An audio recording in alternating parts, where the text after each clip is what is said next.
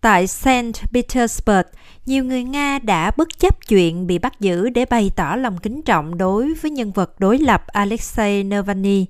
Sau khi cơ quan quản lý nhà tù Nga báo cáo rằng nhà phê bình điện Kremlin đang bị bỏ tù đã chết tại một trại giam xa xôi ở Bắc Cực.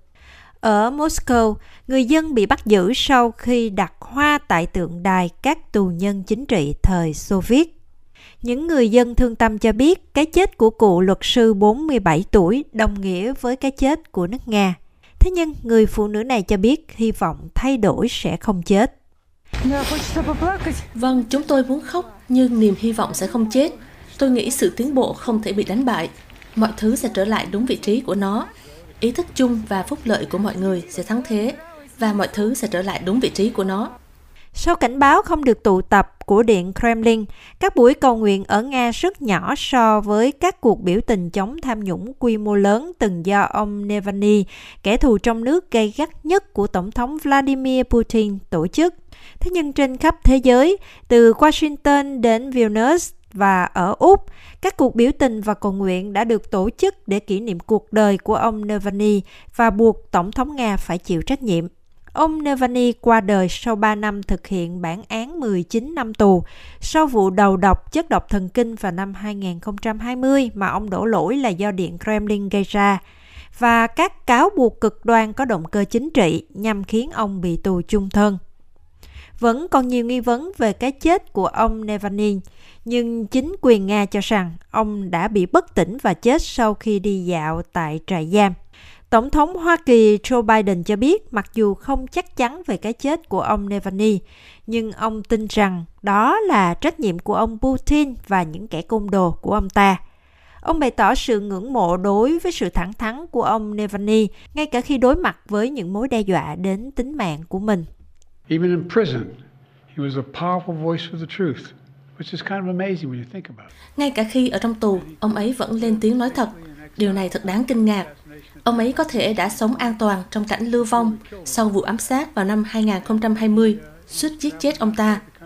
Lúc đó, ông ấy đang đi du lịch nước ngoài. Thay vào đó, ông ấy đã quay trở lại Nga.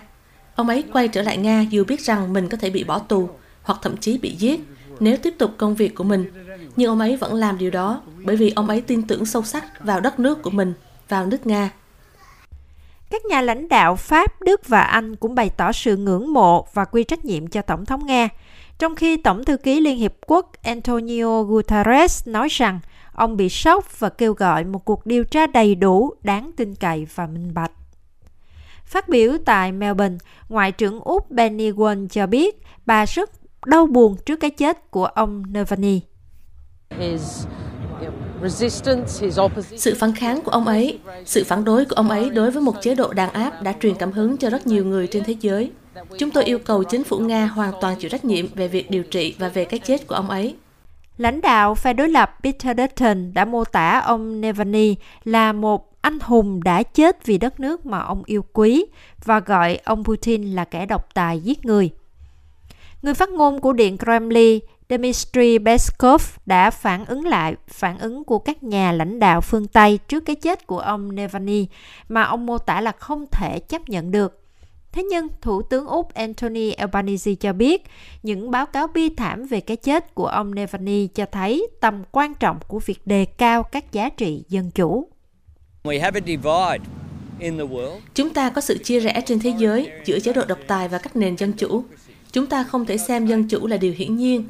Chúng ta cần trân trọng và nuôi dưỡng nó, và chúng ta cần lên án hành vi của những kẻ độc tài như Vladimir Putin. Trong khi các nhà lãnh đạo quốc tế cân nhắc phản ứng của mình, thì nhiều người, bao gồm cả Tổng thống Hoa Kỳ và Tổng thống Pháp Emmanuel Macron, nói rằng cái chết của ông Navalny cho thấy tầm quan trọng của việc cung cấp thêm viện trợ cho Ukraine. Nhiều người cho rằng cuộc đàn áp bất đồng chính kiến trong nước của ông Putin đã gia tăng sau cuộc xâm lược Ukraine năm 2022. Tại Sydney và Melbourne, các cộng đồng người Nga ở nước ngoài và những người ủng hộ ông Navalny đã tổ chức các buổi cầu nguyện vào thứ Bảy ngày 17 tháng 2. Và người ta hy vọng rằng cái chết của ông Navalny sẽ là một bước ngoặt cho nền dân chủ ở Nga. Ông Pat Kuzmin, điều phối viên chiến dịch giải phóng Navalny tại Úc, nói với SBS News rằng ông quyết tâm không để cái chết của Alexei Navalny trở nên vô ích. Ông ấy luôn nói, đừng tuyệt vọng nếu tôi bị giết. Điều đó có nghĩa rằng đây là thời điểm chúng ta có nhiều quyền lực nhất và bạn nên sử dụng quyền lực đó để tác động đến chế độ Putin hết sức có thể. Vì vậy đó là quyết tâm của tôi. Tôi quyết tâm làm nhiều hơn những gì tôi đã làm trước đây và tôi hy vọng rằng cái chết của ông Alexei Navalny cũng có ảnh hưởng như vậy đến những người khác.